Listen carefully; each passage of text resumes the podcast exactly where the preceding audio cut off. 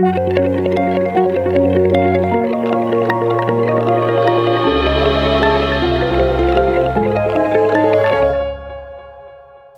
welcome to Wild and Theology. My name is Kaylee and this is William. Hello.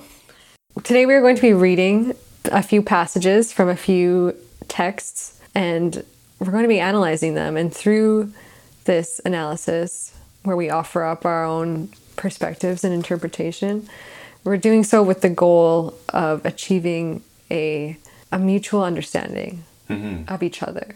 Yeah. Yeah, we're we're really inspired by John Vervaeke and the work he's doing with um, Awakening from the Meaning Crisis. That's the name of his YouTube series. That's free and that we highly recommend. But yeah, he he just he has a lot of valuable knowledge on what can be achieved through dialogue and con- an intentional dialogue of being open to receiving the perspective of another person, and Yeah. that's really what we want to practice here. Yeah. And several times throughout the, the podcast, we kind of talk about polarization and practices like these. And Vervaeke has said this is, is an, an intent to close that gap, mm-hmm. to become depolarized and to be able to sit down with somebody and have a conversation in order to understand them mm-hmm. rather than trying to be understood. Yeah, You know, that simple, like Stephen Covey quote, for, seek first to understand, then to be understood. Hmm. And so this is a, a way for us to try to do this together and to, to learn, to be in the process of learning together. yeah. But yeah, so before we get into the podcast though, you can find us on social media, Twitter and Instagram at Wild and Theology. Yeah, give us a follow if you need to contact us. If you want to contact us, you can do so there. Yeah. Thank you so much for your, your time, and uh, I hope you enjoy the podcast. Thank you for being here today.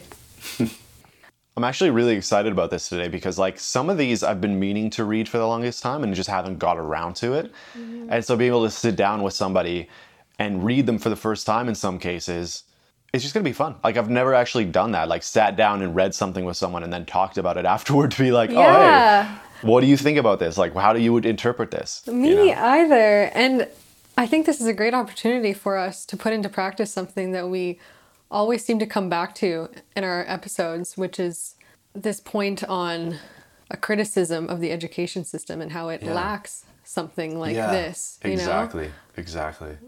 of really working it out in a shared space, Mm-hmm. these ideas that we're exposed to. So, the books that we're going to be talking about today, I brought Meditations by Marcus Aurelius, uh, the Bhagavad Gita, translated by Eknath Easwaran, and then the Tao Te Ching from Lao Tzu. So, which one do you want to start with? I want to start with Meditations by Marcus Aurelius. Oh, yeah, why? It's one that I've always wanted to read. I've heard that title and that name, Right. but I actually don't know much of what it contains exactly. Yeah. Well, at least as far as I understand it, like I've I've I read through this um I think like 7 years ago. Um but I just like read through it. Like at the time I was just like reading to finish th- things Yeah. instead of reading to understand it. Uh but as far as I understand, like it's his entire philosophy. Like it's almost like a journal, like a daily journal of just like things, you know, my thoughts for the day. Yeah, You know. that's great. um, yeah, isn't it interesting how when we're young and we don't really know much yet, Yeah. but we're like inspired by it, we'll buy books and read them, but it really has nothing to land on. Like there's no foundation really built, but I mean, it's still a valuable Yeah. venture. yeah. And now you have it, you can come back to it. Well, that's the thing. Like, and if you don't know, Marcus Aurelius is, um, I believe he's considered the last great Roman emperor, Oh, okay. uh, and he is a philosopher and emperor. He's kind of like personifies that, that the Plato's philosopher king, you know, where he is a stoic philosopher and yet he's also a leader. And so it's like, while I remember while reading this, like just thinking like this is an emperor who lived 2000 years ago. And that that responsibility that he had and like the kind of genius that he had where we still talk about him 2000 years later was really inspiring to me at the time. And mm-hmm. even though like like you said i didn't really have a framework or the reference experiences for this to land as well as it might today or as it, it hopefully will in 10 years or 20 years it was still inspiring in that way. And that's just a beginning mm-hmm. when it comes to self improvement. It's just like starting somewhere and being inspired and then continuing to educate yourself and learn and have experiences. Yeah, You know? exactly. Are you ready to read?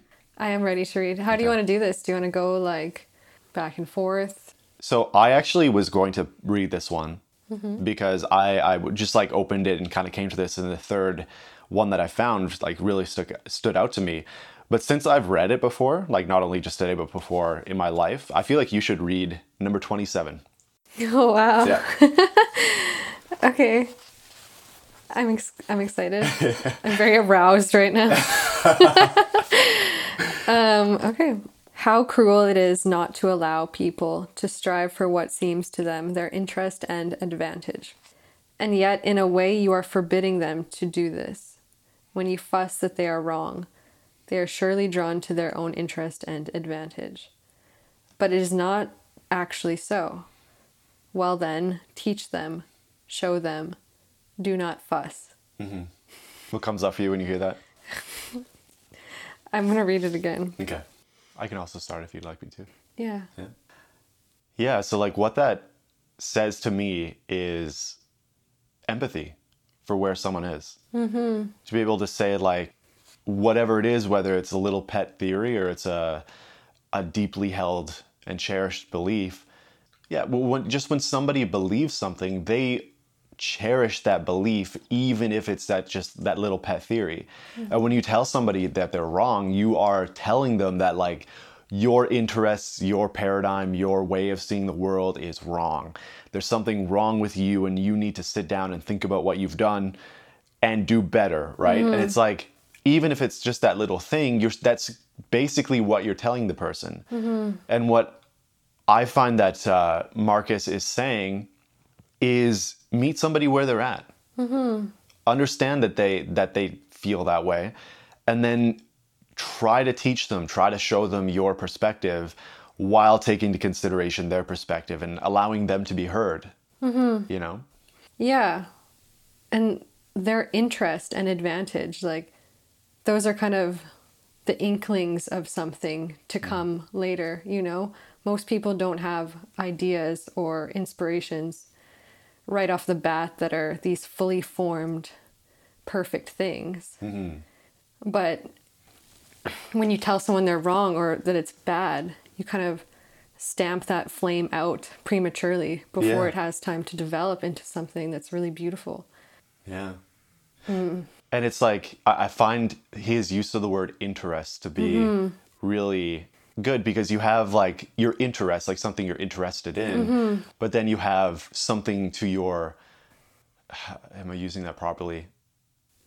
Your interest where it's like Like for your best interest. yeah, yeah, for like Good for you. for your benefit. You know what I mean? It's like, and so when we're interested in something, we are, uh, it- it's speaking to something within us, something that we might lack or something that we might desire for ourselves. Mm-hmm. Right. And so it's not merely something that is just like, oh, it's kind of interested in. It's speaking to something deeper in us. Mm-hmm. And so it's, like you said, it's that it's that flame, it's that little tiny ember that could become a raging bonfire, and then you just like stamp it out because you're like, oh no, that's wrong. Mm-hmm. You know, And that's the forbidding them to do that.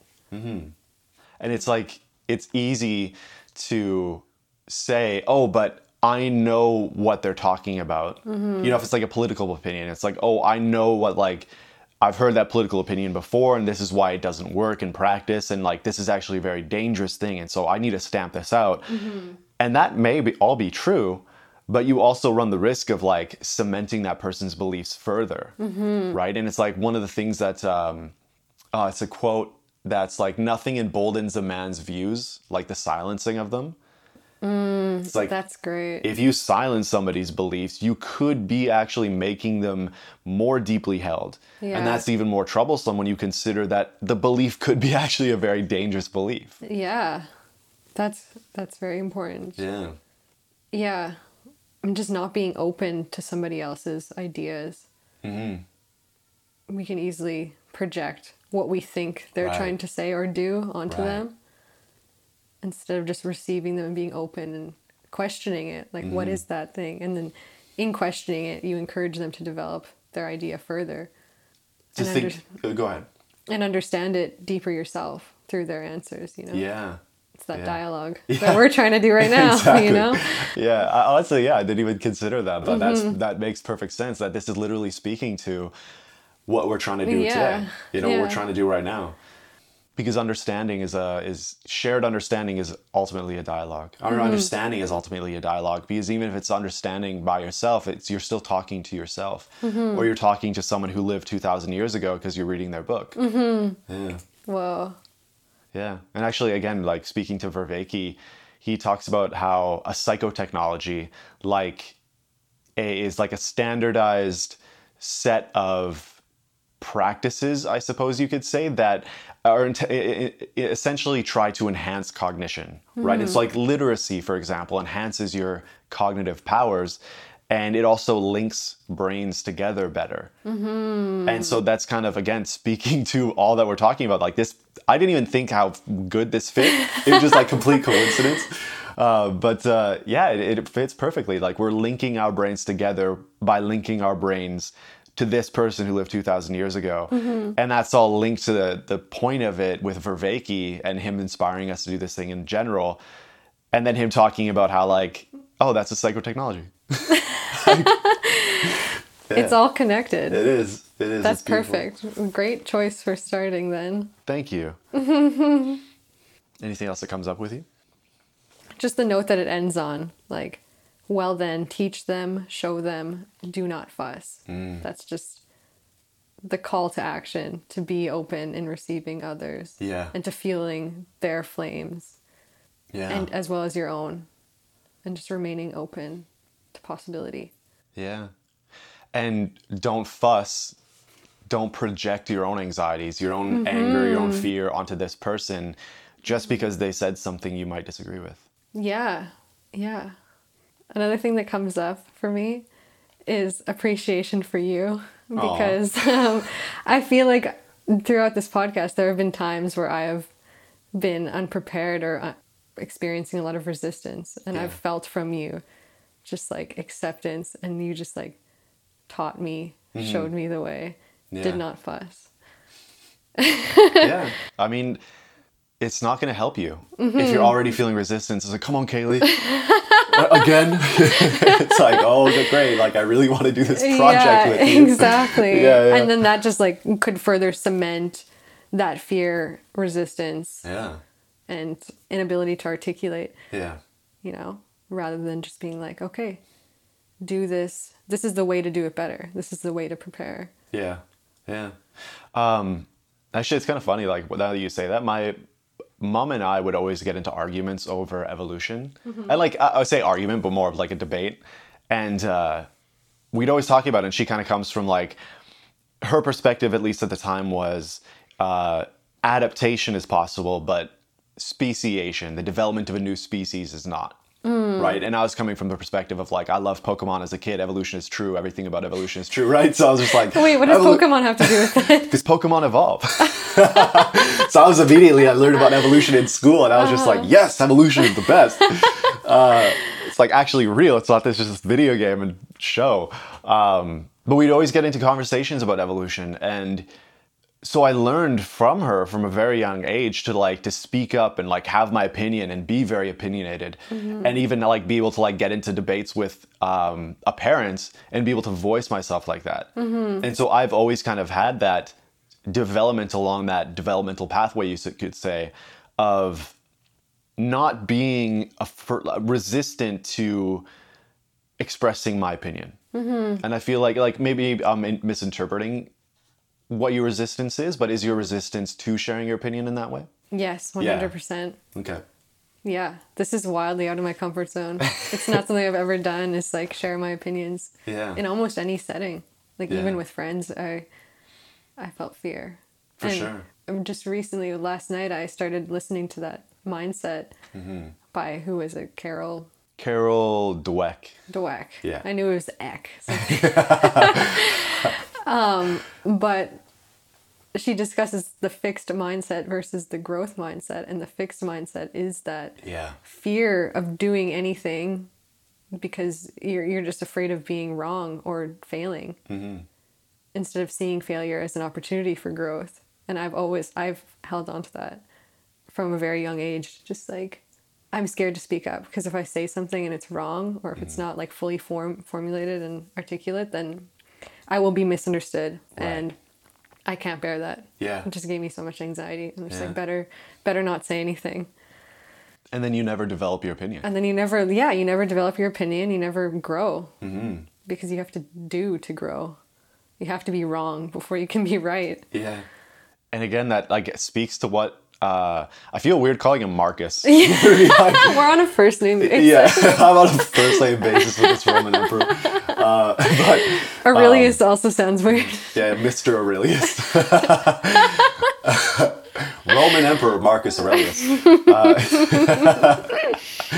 this guy, he uh, it, that really speaks to it. It's like when you have like you have the opportunity to really silence some the development of somebody's opinion when you immediately start fussing about it and try to silence mm-hmm. them. And mm-hmm. it's through dialogue through mutual understanding that we fully flesh out our opinion that we fully come to know what we feel we know implicitly. We articulate it fully. Mm-hmm. And so like it's a creative process. Yeah. It's an emerging phenomenon. yeah. Yeah. Yeah. Wow. That's great. yeah. Anything else you'd like to say about that one or are you ready to move on? No, I'm ready to move on. okay I like that we like choose one for each other. Too. yeah yeah 35. 35 okay Yeah. Okay, so this next passage is number 35 for meditations uh, of the Marcus variety. And uh, okay. the healthy eye must look at all there is to be seen and not say, I only want pale colors. This is a symptom of disease. The healthy ear and nose must be ready for all sounds or smells, and the healthy stomach must accept all food in the same way that a mill accepts all it was made to grind. And so the healthy mind, too, must be ready for all eventualities. The mind which says, My children must live, or there must be popular acclaim for all I do, is the eye demanding pale, or the teeth demanding pap. What is pap? I wondered the same thing when I read it. Sounds like some form of soft, mushy, easy to digest thing. Yeah, like a something sweet, like some like syrupy sweet Yeah. thing. Yeah.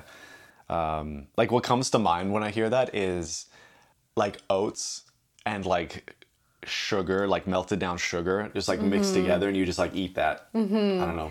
Yeah, but like not really like delightfully sweet, more like a a distant sweetness. Like Yeah. it's kind of just flavorless Yeah. Almost.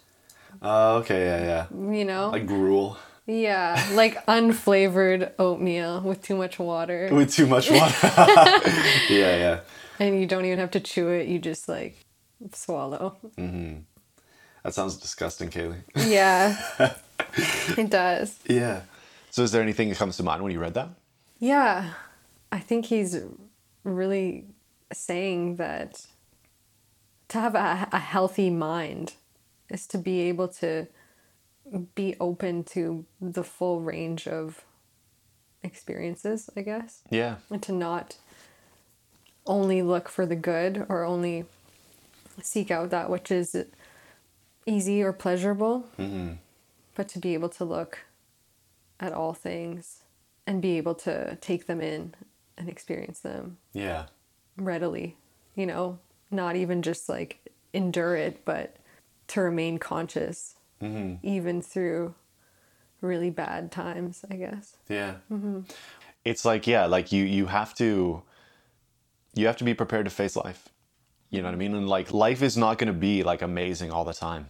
Mm-hmm. And like the fact that you can have so amazing things, this is kind of like du- duality. It's like to have something amazing, you need to know what something what suffering is like. You know what I mean? You if if everything is just like a constant drip of heroin, it's like that doesn't seem like a very pleasurable life. You know what I mean? It's through like having a story, through having like a personal narrative that includes challenges and accomplishments like that overcoming some challenge is what gives life uh, its what gives life its beauty. Mm-hmm. You know what I mean? Like the most fulfilling experiences in my life has been when I, I had some sort of challenge and I overcame it.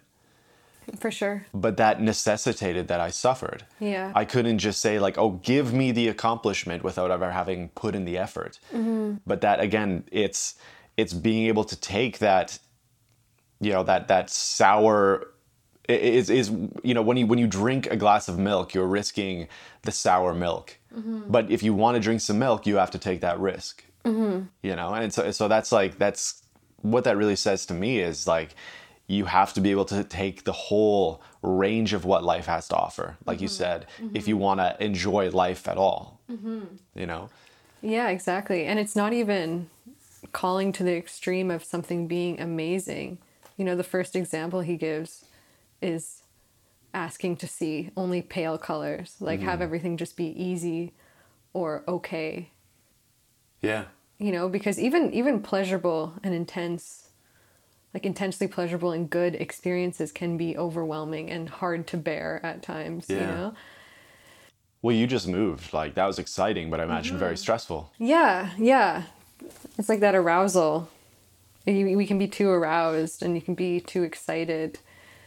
And you're right about the duality. Like, we need the opposite to appreciate, yeah like, both ends. But I think there's also a danger of just falling somewhere in the middle. Of, Okay. of asking for like pale colors or pap, whatever that is. and Yeah, just yeah. like going through life and just having it be easy Mm-hmm. and never pushing into pain and because of that never arriving at the potential amazing beautiful experiences either yeah because you really need to i think if you push into one extreme you get opened up to the other yeah and i think that can hold people back keeping yourself in the the middle of pale colors. Yeah of just like wanting the the safe ready-made the, like the safe ready-made option that's just like there for you when you could go through the painful process of having something so much more beautiful. You know what i mean? It's like it's like for example if you settle for a partner it's like oh this person is safe. This person is like um all that i could ever need. And it's just like okay but do you want to be in a relationship where the person is safe or do you want to be in a relationship where the person like excites you and challenges you and there's like mm-hmm. a conflict of opinion sometimes? Mm-hmm. But there's always like the underlying desire to work together but you're willing to stand up for what you believe and be able to deal with that conflict and be a little bit unsafe. Mm-hmm. You know what i mean? It's like that relationship seems so much more passionate and more fun and like more like you really appreciate what you have with them yeah because they're not just the safe option, yeah you know? Yeah, it's a challenge and it's a risk. Mm-hmm. And by not taking risks, you miss out on a lot of, of the pain that you could feel in life, a lot of the heartbreak or suffering. But then you also miss out on the beauty mm-hmm. that could be achieved. And so much of yourself, too. Mm-hmm. You don't get to know yourself in those ways. Yeah.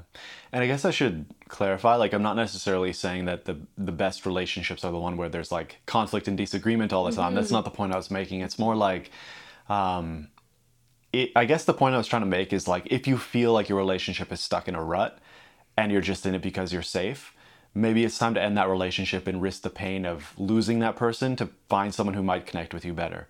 Yeah. You know what I mean? It's like again, assuming that it's just because you're in it because it's safe. Yeah. And not because you're actually in love with this person still. Yeah. You know? And I, I've seen that with people. One of my friends from back home, she's in a long term relationship hmm. and she's expressed as much that she's not happy. Like she doesn't like she's Yeah. not inspired by him or anything. But he like she's not unhappy either. Mm-hmm. It's very much that living in the middle ground of like this person isn't doing anything wrong mm-hmm. and they're providing for me enough that I'm safe and well off, but I'm missing out on something that's actually going to would actually be inspiring and and be conducive to growing as a person. Yeah. Yeah. Yeah. And I think that's what I mean when I say talk about like conflict is like someone who's willing to to challenge you um to grow. Yeah. And like for me, like I want someone to be able to like challenge me to grow. Like I don't want someone to like um be a, like I had a conversation with Francis about this where um I said one of like the big red flags that I would have in a relationship is a people pleaser. Like I want someone to be able to tell me like you're fucking up here, in a in a kind, caring way. Like going back to the the the previous quote, like not in a way that's like um, disrespectful or rude, but is still like willing to risk the pain of telling somebody when they're wrong. It's really a both and. It's like if somebody is wrong, you need to tell them they're wrong, but you need to meet them where they're at first. Yes. You know what I mean? And it's like, it, it, it- it's really, I, I guess that's like what we're kind of talking about now is like the two ends of that, where it's like you can be such a disagreeable asshole that you're just like, fuck you and your beliefs and what you believe in. This is what's true. Um, or you could be the other person who's like not willing to tell you when you're being wrong or being bullheaded or being rude or whatever it is at all. And then there's no challenge, there's no growth, and it's just like the pale colors of your life of just being too agreeable. Yeah, that's it. That is it. And another thing that stood out to me was like I really liked that he made it about the senses and very very much like part of the body Right. because that's a whole part of of the human experience too. Mm-hmm.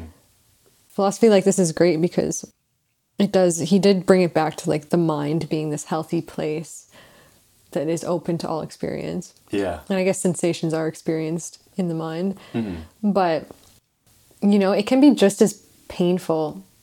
It's just as important to open yourself up to like physical discomfort for your growth and pushing through that or being open to that to feel healthy, to, to live like a whole, a whole life. Am I saying that clearly enough? No. Not really, no. No. Sorry. no, it's okay. Um, but the experiences of the body, there's a, like a lot of experience to be Yeah. had, a lot of physical discomfort that can be avoided, could want to be de- avoided, Yeah. but like the healthy way, he's basically saying like the healthy way for across the full range of your experience is to just be open to whatever comes, to not fall into that preference of only seeking the good mm-hmm. Because there's so much to be learned from the other end of the spectrum as well all the mm-hmm. bad and discomfort like the degrees of that too because it's not all extreme Yeah. Mm-hmm. Yeah. Well, that's like a big thing that I remember realizing, and it's difficult to do this in the moment, of course, but like dealing with painful, traumatic memories mm-hmm. or like embarrassing moments or whatever it is, it's like you feel that and you're just like, oh, like I'm back in it. I, I don't want to feel this. I don't want to remember this. But it can't hurt you. Mm-hmm. You know what I mean? And it's like by feeling it fully and just like allowing that to be in your body, that's how you get through it. Mm-hmm. But the the the, the knee jerk reaction is to be like, oh, distract myself with uh, eating or with video games or with porn or with like whatever else you could do to numb yourself. Just watching scrolling instagram scrolling Instagram. Yeah, mm-hmm. exactly. And it's just like that's not how you deal with it. If you want to have like the heights of mental health, you need to face the demons, face that mm-hmm. pain and just like allow it to rest inside you, knowing that you can handle it. Mm-hmm. And no matter how painful it might get, it's just a feeling in your body and you can learn to like feel that without it being this horrible excruciating thing. Mm-hmm. The resistance is what makes it excruciating. That's so true. I can't. I don't know who said this, but I remember hearing somewhere.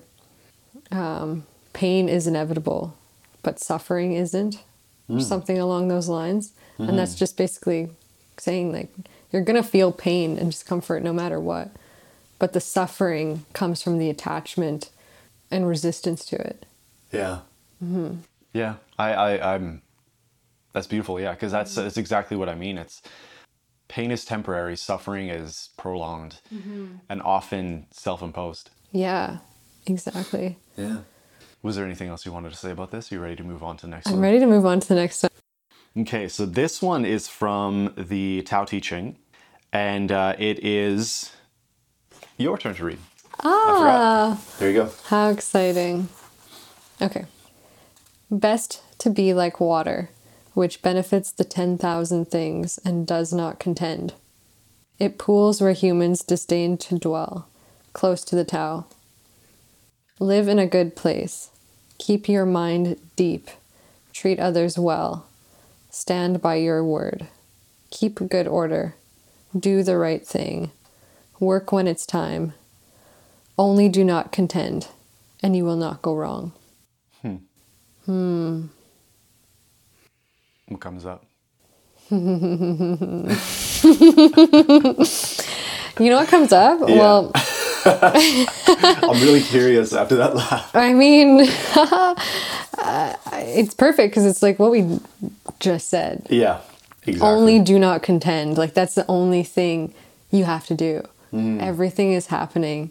Everything is inevitable, you know? right. You your life is your life. Your history is your history. It already happened. And don't resist it. Don't contend with it in that in that sense of like repressing it or keeping it away or trying to look away. Being like water. It also reminds me of my trip Oh yeah. the yeah. water flowing. Yeah. It's just like it just went with it. There was no resistance. It allows all. Yeah. It's just flowing as it is, and it's just a constant flowing. Mm-hmm. Like there's no, if there's a blockage, then it just keeps on flowing around. Yeah. You know what I mean? It always finds a way. Yeah, exactly. And it made it beautiful. Like that was part of the rocks too at that point was like it was this thing in the middle Yeah. that was keeping the water from flowing in some spots, but like that's what made it beautiful mm-hmm. too. It just found a way, like you said, it just f- went around it. And that was mm-hmm. part of the experience now. Mm-hmm. And then in like the, uh, it pools in in places. What is the line?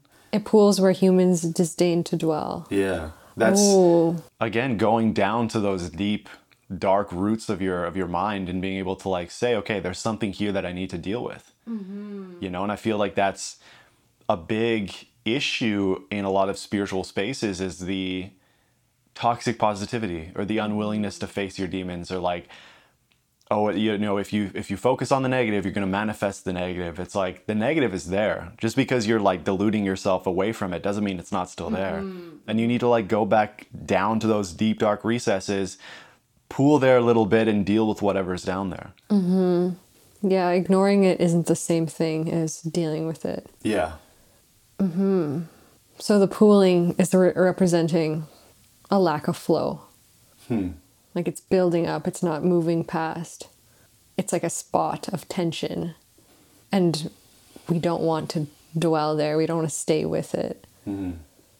But then it says close to the Tao. yeah What does that mean? That's fascinating because because yeah, there's two ways of reading that. Because before we said the quality of water to continue flowing mm-hmm. is one of the benefits, mm-hmm. but then the way I'm reading that, it's like be like water because it pools in the dark recesses. Mm-hmm. But then, like you said, that's to stop flowing. Mm-hmm. I don't know how to. Mm-hmm. I because those seem like opposites, and I'm not too sure because you need to pool in the dark recesses. I think it's just, it pools where humans disdain to dwell. Be like water. Pool, go towards the pain, kind of. Yeah. Like bring your consciousness there with you. And only only from going there, going to that place and pooling there. And eventually, I don't know, it's not saying this, but maybe through that, that's how you can get back to a flow. mm-hmm. Well, yeah, like I guess the the imagery that comes to mind, uh, and this is honestly like number one. I think this is beautiful that we can sit here and be like reading this thing and come up with like, oh, it seems contradictory how we're interpreting this. So let's mm-hmm. try to find a way to interpret it in a way that's not contradictory, mm-hmm. working together for mutual understanding, right? and like the imagery that comes to mind is if like you have like this water that's flowing and it's it's it's free and flowing and happy and everything's going perfectly right or it's like just meeting things as they come and there's no resistance. Mm-hmm. And then it, it flows into this dark recess into this place and it starts pooling and it's like i feel stuck here. I feel like this is like is this the end of the flowing? Is this like am i am i stuck here forever? Am i always going to be depressed? Am i always going to be anxious? And it's just continuing to pool and continuing to sit with it. And eventually the cavern or the space, the recess fills up and there's another path and it keeps on flowing down that path. But it needed to pool there first for it to be able to rise up and start going down that that new tunnel that was maybe a little bit higher than the the bottom of that cave, if that makes mm-hmm. sense. Wow. Yeah. That's beautiful. That's beautiful. And it takes you to a new level. Yeah. Then through pooling. Through pooling, through sitting with the dark recess, the pain. Mm-hmm. Where humans disdain to dwell. And then the flowing begins again. Yeah. And then this part where it says it pools where humans disdain to dwell, close to the Tao. What does the Tao mean exactly, if you know? Um, so the Tao, from what I can gather, the Tao is enlightenment. Mm-hmm. It is the truth. Mm-hmm. It is, you know, truth with a capital T. It is the experience of like non-duality. Mm-hmm. And like one of the things I, I believe it's at the beginning, if my memory serves, it's like the Tao cannot be named. And to even call it, it the Tao is to try to name it. And so the idea is that it's like the experience of the self and reality without the self. Mm-hmm. Right. And so closer to the Tao is like in the dark recesses of your mind, getting deeper and deeper and, and shedding all these resistances and these traumas and this kind of thing gets you closer to the source, which is that there is no self. Mm-hmm. Right. Mm-hmm. But like you need to, you, it's kind of like the dark night of the soul is something that you have to face to get to the divinity of God, to get with union with God. And union with God is realizing that everything is just one flowing thing without distinction, without form, without divided form. And that is the Tao. But when you name it, you identify the Tao, and that implies that there is something that is not the Tao. But the Tao is both the Tao and the not Tao. That's the thing. Like it sounds so like cheesy when I say it like that, uh-huh. but again, do a lot of psychedelics and you'll get what I mean. Yeah. That's you know when you when you experience the dissolution of self, that it mm-hmm. makes sense. For sure. You know. So when when they say he says close to the Tao, it's just like closer to the truth. Yeah. Mm, yeah. Yeah. Is there anything else that comes up with you? We can move on to the next line. Yeah. So the next part is just like where he says the simple, just a simple way of life. Yeah. Live in a good place. Mm-hmm. I mean, uh, it's simple. Like, don't surround yourself with toxic people. Don't surround yourself with toxicity. Mm-hmm. You know, like live in a good place that's like good for your soul. Mm-hmm. Just like something as simple as that of like, you're not only living in a good place physically, but living in a good place inside your mind. Mm-hmm. But to do that, you need to pool in the dark recesses of your mind. Mm-hmm. You know, it's like you need to face the darkness to be able to get to the light. Exactly. You know? Keep your mind deep. Mm-hmm. Treat others well. Stand by your word. Keep good order. Do the right thing. Work when it's time. It's just, it's very simple. And I, I love these, from what I've experienced or been exposed to of Taoism, it's just so simple. Yeah. Well, that's the thing. Like, we can read this and it's infinitely deep. It can be like a superficial thing, and or it can be very, very deep. And I feel like that's like kind of the purpose of a lot of these spiritual texts is that it's for it's for anyone from mm-hmm. the the farmer without an education to the you know philosopher king in his palace reading this to make decisions about like grand political decisions that affect his whole or her whole kingdom or queendom. You know, there's a song by Aurora called Queendom. Oh, yeah? It's, it's fucking sick. I love Is it. it? Yeah, I feel Wow. like you, have you like have you ever sat down with Aurora? No. You should. Okay, She's I really will. good. Yeah. Okay. Start with Queendom. It's a great song. Okay, I will. Yeah. um, but anyways, it's like, uh, yeah, like you, you, you, it's just infinitely deep, and we can sit here and like kind of ponder this, and it's like, what is the deeper meaning? And mm-hmm. the point is that it's simple enough that it can just be taken at face value, but and, and be a positive. But it's also you're able to sit there and try to reinterpret it over and over and over to try to find deeper meaning, mm-hmm. connecting it with your life and what you've experienced, and yeah, that's about it. Just like connecting it with your reference experiences, your past, and try to find like a more profound, more meaningful interpretation. Mm-hmm. Only do not contend, and you will not go wrong. Yeah. That's wonderful. Just do enough to get it done. Don't fight it. Yeah. Are you ready to move on to this one? Yeah, let's do it. Cool. Okay, so this is the very next passage. Hold and fill it, not as good as stopping in time. Measure and pound it, it will not long survive. When gold and jade fill the hall, they cannot be guarded. Riches and pride bequeath error. Withdrawing when work is done, heaven's Tao. Whoa. I, can I see it? I Yeah, have to please. see it always. I it's a visual learner, I guess. Mm-hmm. Hold and fill it. Okay. Not as good as stopping in time. What does it mean? What is it? It's like hold and fill it, not as good as stopping in time. It's like know when the work is done. Mm. You know, it's like have just enough. Don't overfill the container.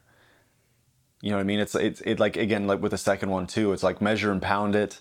It will not long survive. It's like I, I picture somebody like pounding a uh, a post into the ground, and they just like keep hammering, keep hammering it to the point that it just like falls apart, right? And it's like it's it's working at a thing far longer than is necessary to the point that you're actually causing harm. You know, it's like know when the work is done, know when enough is enough. Um, you know, the the comment about like riches and pride, and and the jade and gold, right? Gathering all these riches, gathering all these um, these material possessions, for what reason? Right? Have enough that you can do what you need to do in your life to make the world a better place, but don't have so much that it's just like to have it it's just unnecessary you're just causing more harm and so to me this like this passage is about moderation in all things not taking things too far not th- taking things past their their point like uh, actually uh, daniel schmachtenberger i love his name but he uh, he has set up two projects that i'm aware of the consilience project and then the one before that I, I can't quite remember the name, but um, they are projects where they said, oh, this is going to have a four year lifespan. And at the end of that lifespan, it literally ended.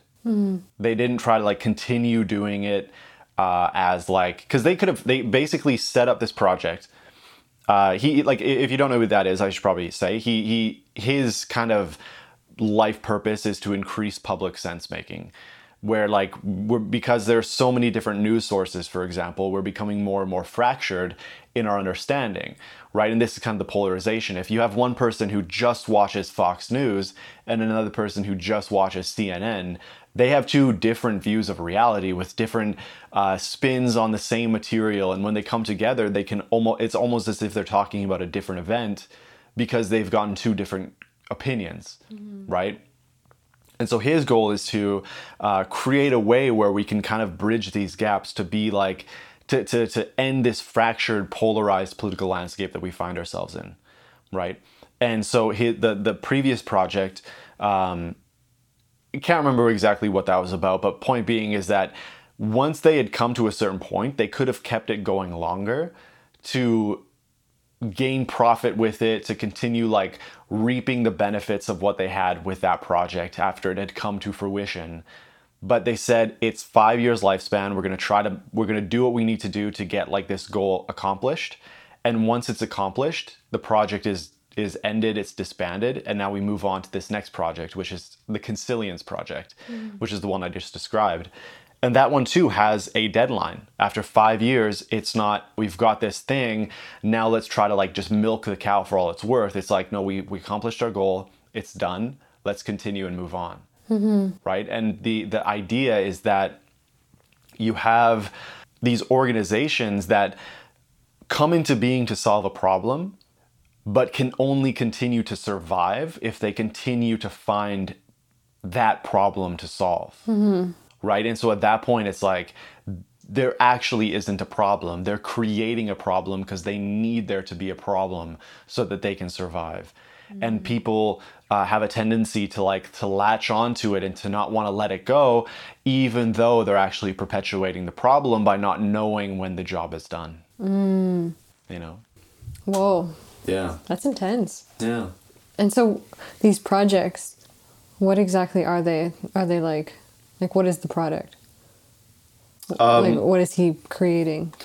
As far as I understand, and I haven't done a lot of research into specifically what kinds of things they're doing, but from what I gather, they're trying to create a system or process of sorts that uh, organizations, government bodies, people themselves can use to improve public sense making, to bridge the gap in polarization, Yeah. to put it simply. Yeah. And so, whatever manuals, whatever uh, courses that they come up with would be for that purpose. Yeah. And so, they would come up with a, you know, a, a good process, let's say, and then they would just release that. Yeah. And like that would be the finished product, that would be the thing, and then they'd move on. Yeah. You know, whatever moving on means, it's just like they're willing to let go of that thing because the job is done. They're not going to uh, pound the post until it breaks. Yeah. You know?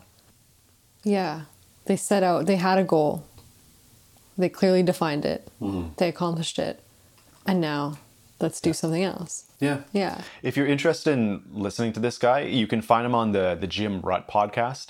He's been a guest on that podcast a few times, and then uh, he was recently on Joe Rogan's podcast with uh, Tristan Harris, who uh, he Tristan. Tristan, yeah, yeah, I, like, yeah, I, I always thought that. uh, he uh, he was the guy who made the Social Dilemma, the documentary about the dangers of social media, uh, and so him and Daniel are working together uh, to whatever capacity that they are for with this problem essentially of like what social media is doing to us is part of like that consilience project Yeah. That's huge. Because like you, you use the example of two different people watching two different news sources. yeah And when you said that, I just thought two different people using the same app are Yeah. experiencing something completely different. Yeah.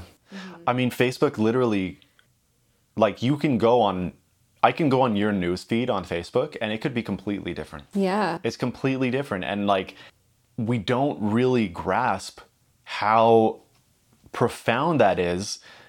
But it's something that's never happened before that someone could have a news feed that is telling them completely different collection of news. Mm-hmm. And how like your your brain creates a narrative is that it takes a bunch of little pieces of things and puts them all together into something that is supposed to be coherent. And then you're supposed to come together for that mutual understanding and compare your narrative about reality and create a a coherent picture between people of what ac- what is actually going on. Mm-hmm. But because like everything has become so fractured, everything is becoming just so disjointed, it's very difficult to create that mutual understanding because you can have information about a certain event that completely goes against the information that somebody else had. Mm-hmm. You know what I mean? And like it just gets worse because those people are that more unwilling to deal with the other person because they're like, "Oh, you're a crazy person. You're saying things are happening that aren't actually happening or you're interpreting this thing in a completely different way. Mm-hmm. I'm not even going to talk to you. Mm-hmm. You're wrong."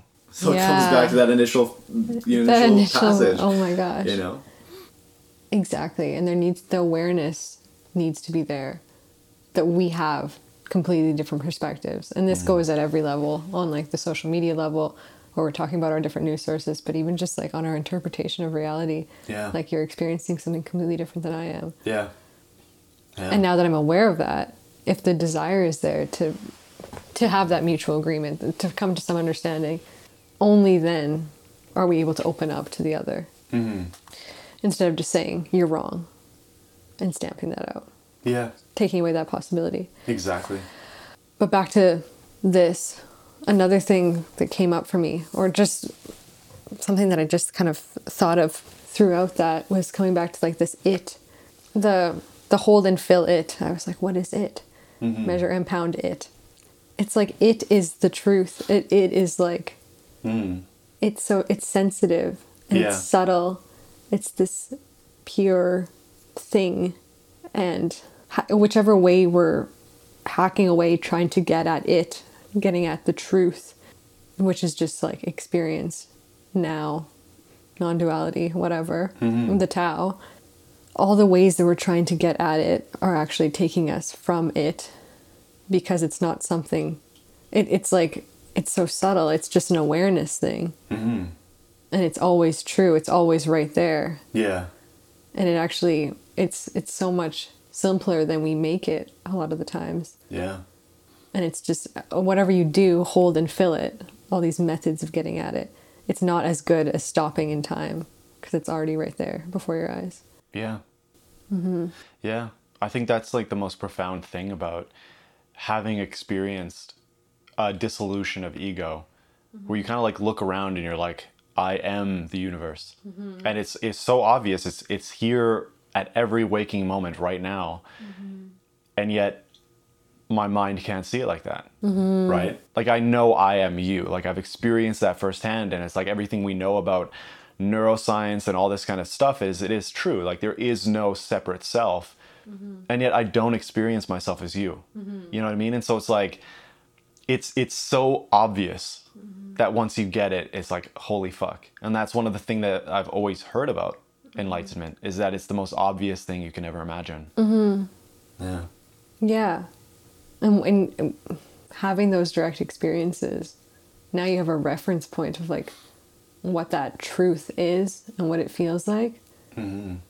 I mean, we still overcomplicate it, you know? Mm-hmm. Yeah. but, you know, through meditating every day, you can try to bring yourself back to that.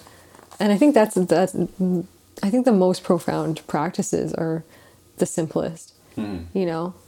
But it really, it's whatever gets you there. Mm-hmm. But either way, there is just, it's here.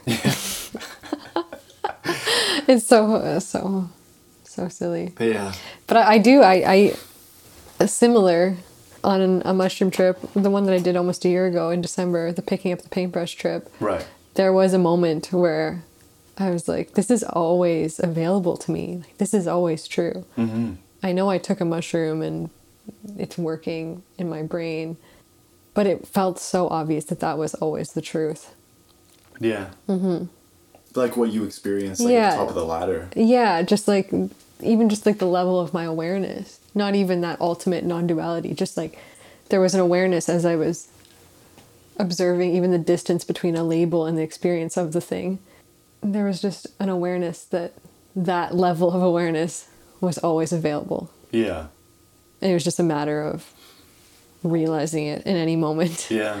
Mm-hmm. Yeah. Yeah, and again, like what I was thinking as we shifted from a more practical thing that I was talking about to where you're talking about like the enlightenment experience, I was just like, it, it, that's proof right there that it can be something that's very superficial and practical or something mm-hmm. that's incredibly deep. Mm-hmm. And it's like you can it's it's only about a shift in awareness. Mm-hmm. It's only about a shift in it's like a, yeah, it's just a shift in awareness where if you if you look at the practical, if you like you're kind of like the practical stoic person where like you're just you care about results, whatever you're reading, whatever you're experiencing are always going to be filtered through that. Mm-hmm. Whereas if you're somebody who's looking for a deeper meaning, that's what you're going to get. Mm-hmm. And all it is is literally just like a shift in awareness of like, oh, I'm aware of the practical or I'm aware of the deeper meaning. Mm-hmm. It's all there, mm-hmm. always. It's mm-hmm. just a shift in awareness. Exactly, and it's all true too. And that's mm-hmm. why these these passages are perfect because they speak to the person where they're at Yeah. and they'll resonate with the person where they're at. And both interpretations are right. Mm-hmm. That's beautiful. Yeah. Do you have anything else to say on that? I don't think so. No. Did you ever were you the kid in school who when there was like reading around you would like practice your thing before? Yeah. Yeah. Yeah. These people have anxiety now.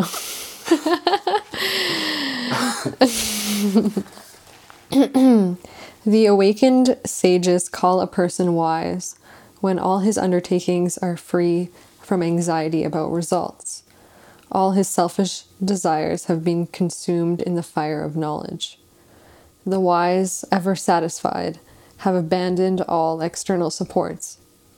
Their security is unaffected by the results of their action. Even while acting, they really do nothing at all. free from expectations and from all sense of possession, with mind and body firmly controlled by the self. They do not incur sin by the performance of physical action. Hmm. let's just yeah, let's take that first one alone first. Yeah. Okay. Yeah, let's do this by, we should do this by sentence by sentence, honestly. Yeah, okay, Try- okay. Rather than trying to like do the full thing. Yeah. Let's do sentence by sentence. Okay. Let me start it. Mm, Let's say that again then. Okay. The awakened sages call a person wise when all his undertakings are free from anxiety about results. All his selfish desires have been consumed in the fire of knowledge. It's like when you become aware of the truth, mm-hmm. you're free from seeing yourself as an individual that needs that needs anything, that needs a particular result or needs a pursuit for selfish reasons. Like a mm-hmm. selfish pursuit is something that you go after for the the sake of your own benefit. It sounds like a flow experience. Hmm. You know, it's Okay. when you're in the flow, you don't care necessarily about the result. You're just like in the process, mm-hmm. right? And it's like one of the things I talk about flow, is like there's this collapse of the sense of self, mm-hmm. and the the simple act of being in the process is the point, mm-hmm. right? And it's like that's where wisdom is, is in the process, mm. is in the simple act of doing. Yeah, the self is lost to the process. And all that's happening is now in service of something far beyond the self. Hmm. It's that self transcendence. Hmm. The fire of knowledge. I love that. That's one that I don't understand. I'd love to get your opinion on that. Hmm. All his selfish desires have been consumed in the fire of knowledge.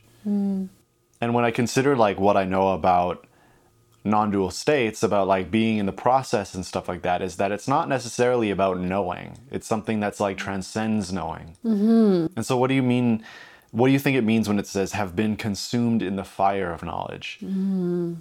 Yeah, you're right. Because usually when we talk about non duality, it's like an experience beyond knowledge. Mm-hmm. But at the same time, it's like ultimate capital K know. Yeah. Perhaps that's what it means. It's mm-hmm. it's all his selfish desires have been consumed in the fire of knowledge. Just knowledge of what is, knowledge of truth, knowledge of the process, Yeah. you know. Being outside of oneself. Mm-hmm. So why do you think that's a good thing? A good thing? Mm-hmm. Mm, why is that a good thing? Because I think the selfish desires, that's like, that's the trap. That's like the attachment hmm. that we've even explored in other passages. It's like the contention with truth. Hmm. Of like, first of all, from the last one, trying to manipulate it, try to get something out of it, and then from the others, to try to avoid something hmm. to resist and to try to create to manipulate for reasons of like your own pleasure and pain it's like you're always going to lose you're always it's a it's a trap it's like a, it's a false game that we think we can win somehow if we just like do it right in some Yeah. way Yeah. It's like you want it so bad that mm-hmm. you'll never get it. Mm-hmm. You know, it's like you're you're just lost in the wanting rather than just the process mm-hmm. of making it happen. Mm-hmm. You know, it's like you are so focused on making a million dollars that you don't actually enjoy your life. You're just, mm. you know, you're in your grind set. You know? it's like grinding day after day after day, but then you never actually enjoy the success that you've created, yeah you know, because you're just so focused on that result. And then your life has passed you by, you're in poor health, you know, you have no relationships because you've just been working all your life, yeah you know. And that's something that spe- really speaks to me because that's definitely something that I fall into very mm. easily, you know. Yeah. And the fact that it's like selfish desires, it's like, it's just the trap of the ego. Like it needing to be about you and the way you feel.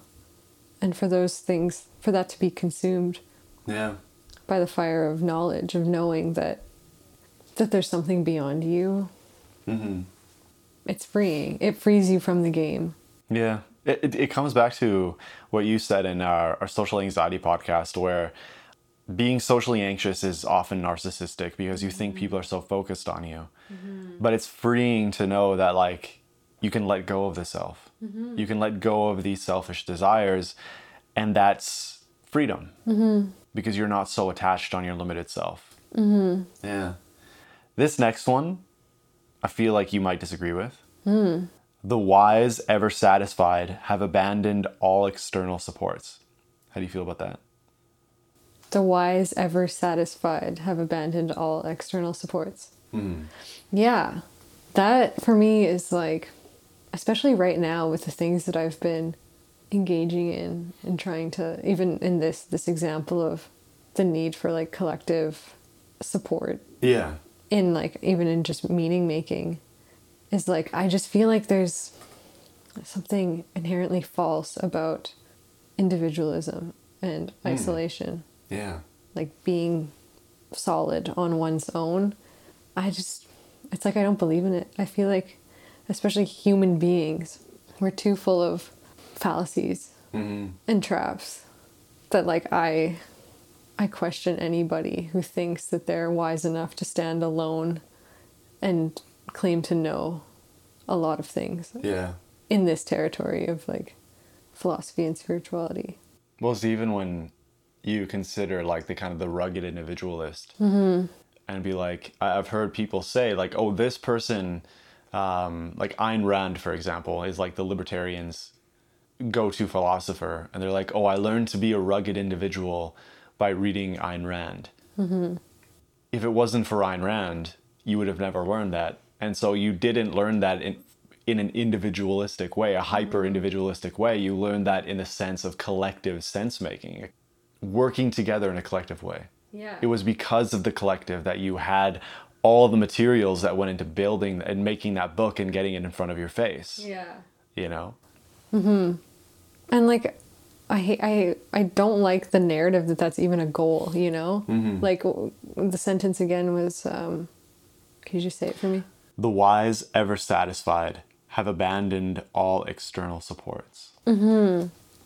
And maybe I'm interpreting it wrong. Like I don't know mm-hmm. what exactly they mean by this, but for me, it, like I do feel like there's a trap to fall into there of like idealizing the goal of not needing external supports, whether that be in other people, in other things, comforts, or in other sources of perspectives, you know? Mm-hmm. Because I, I think there is value to be found in freeing your mind from things like, from needs that can lead you astray, mm-hmm. you know, like addictions and bad habits and conditioning. Like it's it's good to free your mind and not need those things, to not Yeah, depend yeah. unconsciously on things that aren't serving you. But like I- I don't think the goal should be to not need especially other people and mm-hmm. support for your full the full range of your human experience.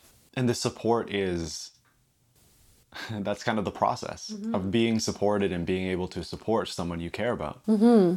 You know, and that's you you can prove to everybody that you did everything yourself, but what's the point of that? Mm-hmm. Like why do you need to do everything yourself? Like what are you actually getting from doing everything yourself? Mm-hmm. when you can work with others to create something beautiful and have the process of working with someone else along the way and then reaping the benefit along the way. Even if you're so tied to the result you can still enjoy that result so much more if you have someone to enjoy it with you. Yeah. you know and it's like i feel you know Vervaeke has talked about this where he says you know he doesn't think that like he, he's a, a practicing uh, i don't think he's a buddhist but he's very informed by buddhism. And he kind of talks about how the buddha was a one in a million person who could go off on his own and become enlightened. Hmm. And that if most people did that he would not be surprised if if they got it wrong mm-hmm. in some in some way. And so he talks about having a collective of a group of people that can do it together to have even when you're talking about completely dissolving the self, it should be in the context of a, a communal practice, mm-hmm. you know? And that's kind of like the Sangha I've talked about before on this podcast. And, and he's talked about that too. Is just like, I think it was the Buddha himself who said that. So the next thing to become enlightened is the Sangha. Mm-hmm. And it's in the context of a community of people. Mm-hmm. And that's the external supports. And even in the context of like sex, for example, which is this like, if you want to get something contentious to talk about in spirituality, it's sex. Mm-hmm. Where it's like, on one hand, sex is this dirty thing that you need to avoid, and the other hand, it's this like divine path to enlightenment. Mm-hmm. If you can dissolve the self and let go completely in a sexual relationship or a sexual context, that is like the most difficult thing to do that I can find because there's so many traps to get caught in just like the the raw pleasure or the raw emotions of connection. Mm-hmm. And yet you're still seeing that as a self rather than as someone who's rather than as, as a transcending of the self. Mm-hmm. You know what i mean? And it's like me personally i think that sex can be that path to, to enlightenment. Mm-hmm. But it is extraordinarily difficult. Right? That's why it's such a perfect terrain, I guess, for practicing spirituality. Mm-hmm. You're like right up against that challenge. Mm. It could so easily go the other way. you just you i was going to say you lose yourself in it but that's kind of like what i'm talking about exactly and that's that's why it's interesting because it's like it's so of the body and i feel like that's the problem with spirituality is like we're kind of trying to contend with the fact that we are both animal in our body but then mm-hmm. godlike in our minds and our capabilities of our consciousness mm-hmm. consciousness. And that's why so many spiritual practices go the route of renouncing the body, you know, distancing yourself from the pleasures of the body mm-hmm. in order to get closer to the God like side of yourself as a human and just fostering your consciousness. But then it's almost a greater challenge and more honest to embodying your full experience to like go into the very thing that others try to avoid. Mm-hmm. It's like go into that spot, go into your body, go into sex. the dark recesses Yeah, exactly. and then from that space, find God there. yeah Like don't distance yourself from it and like pull away and like, no, I'm just gonna be in the mind. I'm just gonna be close to the divine. Like, no, be in your body and find it there. divinity is everywhere Yeah. everything is divine Yeah. Yeah. But that's that's such a contentious issue, you know what I mean? It's like how do you how do you talk about sex and the body being divine when so many religious traditions have demeaned the body and sex? Mm-hmm. It's like you talk about like the creation of new life and it's like what a like how more sacred and divine could you get than the creation of a new life? And yet the sex you do to get that new life, to create that new life, is somehow the dirtiest thing. Mm-hmm. You know what I mean? It's like it makes no sense to me at all. And it's like I feel like we're getting lost in also terminology here when we're mm-hmm. talking about like what is divine. Mm-hmm, mm-hmm. You know, like what do you mean when you say divine? Me? Yeah. If sex is divine, what is divine, and how can sex be divine? How can sex be Yeah, because you said di- everything is divine. Yeah, because everything is happening, everything exists. And I feel like divine is just like the level of awareness hmm. of it. It's just consciousness. It's the very like raw energy that creates anything, the reason there is anything. It's it's hard to say because like I don't know, I haven't worked all that out yet in what I actually yeah. believe at that ultimate level. But when we're looking at it that way, of like everything is divine, it's just consciousness. I don't. it's just consciousness. Yeah. I mean, you talked before about like how simple it is, mm-hmm. and it's just like it it it it, it just it's right here and it's just becoming aware mm-hmm. of it every time i bring my awareness to just like how this is just here like why do we exist? Like how can we just be here and exist? And where does this all come from? Mm-hmm. Right? It's just like looking at everything like all the accidents that had happened just for us to be born and then live through our lives and be at this moment. And that itself is such a, a profound thing for me to think about.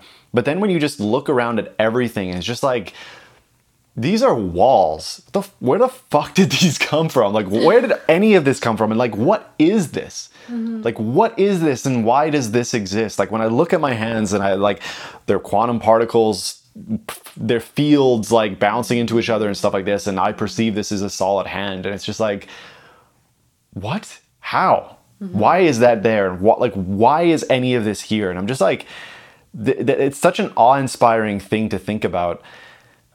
It's just like I, I- it's it's so awe-inspiring and it's so confusing and incredible and and just divine. Mm-hmm. Like I, I can't call that anything other than just like divine. Mm-hmm. And that's just like looking around at everything and being like holy fuck like all of this is just here.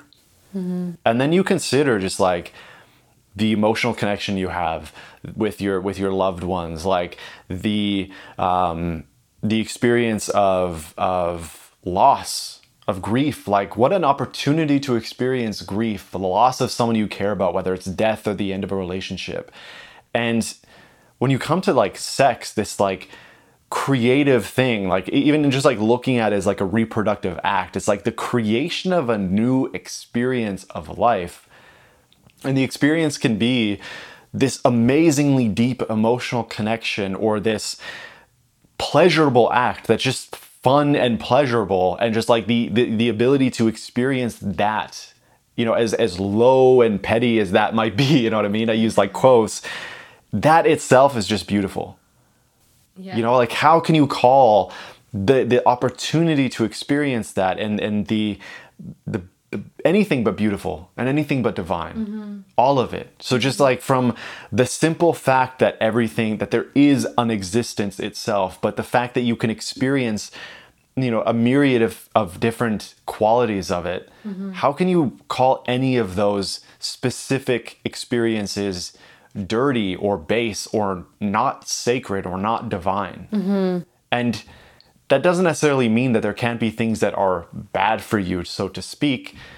Like it, it if you eat too much, you can go become obese and have a heart attack. But all of that is divine mm-hmm. because it's just like it exists. It can happen, and that's so incredible to me, so mm-hmm. awe-inspiring to me. Mm-hmm. You know. Yeah.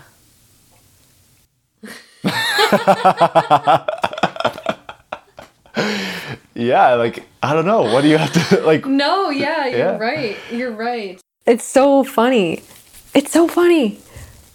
Because yeah, I agree with you in that like at that level of awareness, the fact that anything exists is proof enough that there's something beyond. There's like a great mystery Yeah. that is the cause for all of this, that there is anything. Yeah. And like, what else do we call it but divine? We have no words for that. And because everything exists in that sphere of existence, therefore it is part of that and it's divine. And it's funny that it is funny because, like, like you said, religion, so many religions of the past and present mm-hmm. have distanced themselves and regarded the body and sex specifically as wrong and dirty and gross. Yeah. But of all the things that exist in the bubble of existence, sex is it's like one of the most pleasurable parts of existing. Mm-hmm. It's the creation. It's the thing that causes the creation of new life, mm-hmm. and it's a unity of people. Yeah. And that's the only way we can create something new is through that unity. it's so intimate. You know what I mean? It's like there's so many boundaries, like that are not only culturally determined, but just like being with another person mm. is like you're you're you're making yourself incredibly vulnerable to them. Mm-hmm. Yeah. Yeah. And perhaps there's responsibility there. Mm-hmm. We can agree there might be responsibility that you don't just sleep with whoever. Mm-hmm. Perhaps, like we let's say we can agree to that. Um, it's sacred on that level. Yeah. Yeah.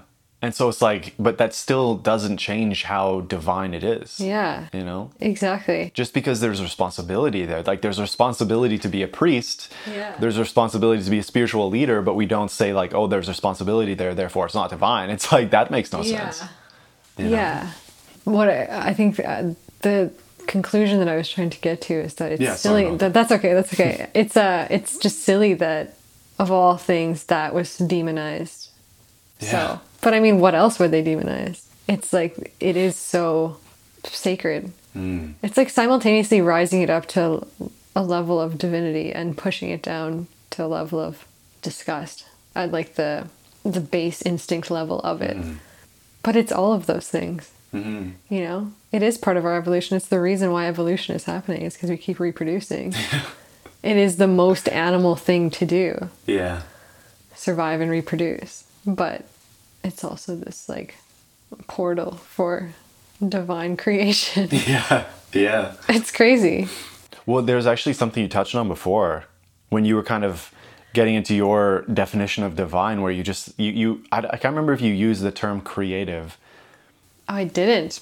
But I feel like that's But what you're the- pointing yeah, to. yeah, yeah. Mm. yeah. That definitely is it. That word is actually an essential element of what I've come to understand through my direct experiences Yeah. is the creative aspect of it, the mm. paintbrush. Yeah. Mm-hmm. Just like every moment is like the creation of a new moment. Mm-hmm. It's like you can look at something that doesn't change. Like I'm looking at your desk here with like the, the lamp on it and the mirror, and nothing is happening there. And yet it's continuously being created through each moment. Mm-hmm. You know what I mean? It's just like the, the like time passing itself is like a creative Mm-hmm. process because like like what the fuck is time? Like what the hell is that? Like it's it's every moment is just like emerging out of nothingness out of the thing that just happened. And it's it's a constant creative process. Like me moving my hands as i'm speaking like i'm creating something new with every every time i move my hand because when i move my hand from left to right that's creating a new position of my hand and that that that simple act itself is like creative Mm-hmm. you know i don't know I, am i just waffling like does that make sense I, I- don't know I get it. Yeah. I get it. Yeah. I get it. Only psychedelic people know. Only psychonauts. just finishing it off their security is unaffected by the results of their actions even while acting they really do nothing at all it's just the process you know Yeah. Yeah. And it's like their security is unaffected by the results of their action. They're no longer playing in the game of like the ego game of cause and effect and good and bad and like the duality game mm-hmm. basically. Mm-hmm. Because of their knowledge that they've gained of the ultimate, that is like enough. That's enough to support them. That's all the support Yeah. that one ever needs really is mm-hmm. knowing that it's all that Yeah. and we can still participate in the world. We're still going to take action. Mm-hmm. Even while acting, they really do nothing at all. Mm-hmm. Even when they're playing the game.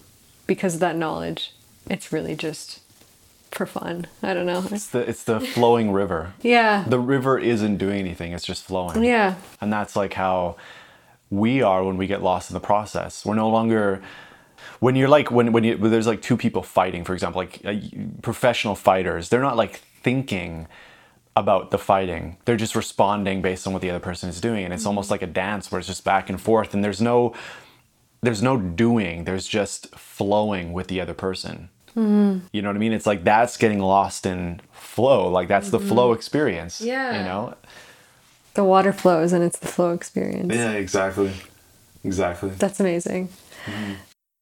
Free from expectations and from all sense of possession, with mind and body firmly controlled by the self, they do not incur sin by the performance of physical action. Hmm. Hmm. that kind of ties into what we were talking about sex. Mm-hmm. Right? It's like they don't incur sin and so what they're doing is not sinful. And it seems like no matter what they're doing it's not sinful. Mm-hmm. Right? And it's like physical action here is action in the material. It's like they're not sinning with the material because they've transcended their selfish desires. Mm-hmm. It's not about getting you know the the the come at the end. It's like mm-hmm. the whole process the whole experience. Mm-hmm. Yeah. And it's interesting that they're now using the, they're coming back to the self with mind and body firmly controlled by the self. The self is with a capital S. Oh yeah, Yeah. I didn't notice that. Yeah. So it's like this ultimate self, Yeah, whatever that means. It's mm-hmm. it's just the self that transcends yeah. the limited self. It's kind of the way I, I see it kind of is like freeing yourself and and the goal of spirituality and becoming enlightened or whatever terminology you want to use mm-hmm. Is just that it's freeing yourself but it's not to remove yourself from that game mm-hmm. of dualities of playing in this world because this is the world where we experience things Yeah, but when once we get that awareness, that knowledge, then we're free from expectations and from all sense of possession. We're not grasping onto anything. Mm-hmm. We're not holding onto anything or avoiding anything. We're just open to the full experience. And we still have a mind and a body if we are alive as a human being. yeah, And that's the ultimate self, is just accepting that this is just the vessel for the experience yeah, of playing the game of dualities. But with that knowledge, you don't incur sin by playing the game, by mm-hmm. perf- by the performance of physical action. If you accept all as all, then you're free from mm-hmm. any outcome. yeah. It's like the the difference between the finite and the infinite game. Mm-hmm. The finite game is to win. Mm-hmm. The infinite game is to keep playing. Yeah. Yeah. It's not to be done. Yeah, We achieve these this new knowledge and we seek higher levels of understanding so that we can enjoy the the game more. Mm-hmm. And we can play better Yeah. for the enjoyment of everyone involved. yeah. It's to allow everyone to to play. Yeah, that's beautiful. I love that infinite game. Mhm. Mhm. Yeah. I feel like that's all I have to say about that. So that's all, folks. Bye. Wow. So that's the end of the passages that we're going to be reading today. I don't know. What do you, how do you feel about this conversation? I feel amazing about it. Yeah? Honestly, I really appreciate that we did this and I feel like it's opening up for so much more possibility of deepening our understandings. Yeah. And like doing it together is so satisfying. Mm-hmm. I love it. Mm-hmm. Yeah, it really was. Hmm. Because I, I feel like, you know, looking back on the conversation, it's like I would approach the passage from one way and then you would approach it from a different way. Mm-hmm. And we could both like talk about those and how they interrelated and how, um, you know, it, it, it prevented me from getting stuck on one thing, Mm-hmm. on one way of interpreting it. You know what I mean? It's like you can get locked in just your perspective. And then when you see the it from a different person's perspective, you're like, oh yeah, like I didn't think about that. That's so true. Mm-hmm. You know, and especially like I feel like one of the things that you were very, you were looking deeply into was how it was pointing to truth, mm-hmm. into a transcendence of self. You know what I mean? And where I was more focused on the practical, the down to earth, and it's like that's all fine and good, but the process is really where it's at. And I mm-hmm. feel like I got so much more once we started looking at the process. Mm-hmm. So thank you for that. I appreciate that very much. You're welcome. Thank Yeah. you. Yeah. Yeah, and from having these two different perspectives, we did exactly exactly what we set out to do, which is mm-hmm. like transcend the singularity of our perspectives into like a, a more complete, deeper understanding. We got the the stereoscopic vision of depth perception. Yeah, yeah. Um, yeah. What are you referencing? I'm referencing John Vervaeke and his this is his ongoing analogy of what dialectic into dialogos can do. What what it really is is like our eyes. We have two two separate eyes, and with that we have depth depth perception. If you only had one eye, you wouldn't have that. Yeah. You know, and that's similar to what we achieve when we take two different perspectives on something. Two different eyes. Yeah. Yeah. Oh my god. yeah. Mind is blown. Yeah. Um, And that's like the the stereostop uh, what stereoscopic yeah, exactly. vision that allows for depth perception Yeah. of sacred texts of other things. Yeah. You know? And I could never have done this alone. Mm-hmm. You know, like I feel like I desire, I love doing this. That's why I feel so invigorated right now. All I want to do is like think about spirituality and philosophy. Mm-hmm. And I, I do it on my own and it's satisfying. I like to read. But this was this was just another another level that also really got us to articulate our interpretations rather than just, you know, if you're reading it alone, you might be like, yeah, I get it. You know that feeling of like I get it and then you just continue on? Yeah, yeah, Without yeah. really stopping. What do you get? Mm-hmm. What are you saying? What's your perspective? What does that bring up for you? Yeah. And I loved your, your imagery too that you pointed to at times. It was beautiful. Mm. Thank the you. water. Thank you. Yeah, I no, I agree with you. It's, and again, I, I like I brought this up earlier where I definitely have a tendency to be a little bit of a workaholic. Mm-hmm. You know what I mean? And it's like again that that being so grounded in the practical, needing to get it done, that I don't take time to look for the deeper meaning. Mm-hmm. You know what I mean? And like being in the process of just experiencing life is very difficult when you're so attached to the work because you're just like the work i feel like i'm a workaholic because i don't am not like financially secure. You know what i mm-hmm. mean? So it's like oh if i work hard enough then i'll be financially secure which is true. Mm-hmm. But then i'm not stopping to just enjoy to mm-hmm. find the deeper meaning and to be in the process of just like experiencing it. You know what I mean? It's like there are there are times, of course, where like I'm working on something or I'm I'm learning about something and I just get lost in the the, the beauty of learning that thing. But then there's like this underlying anxiety to be like, all of this is to get the result, mm-hmm. and I get attached to the results, and I don't just like experience, and I don't like let myself have other experiences like hanging out with a friend and, and reading spiritual texts and just like learning together mm-hmm. you know?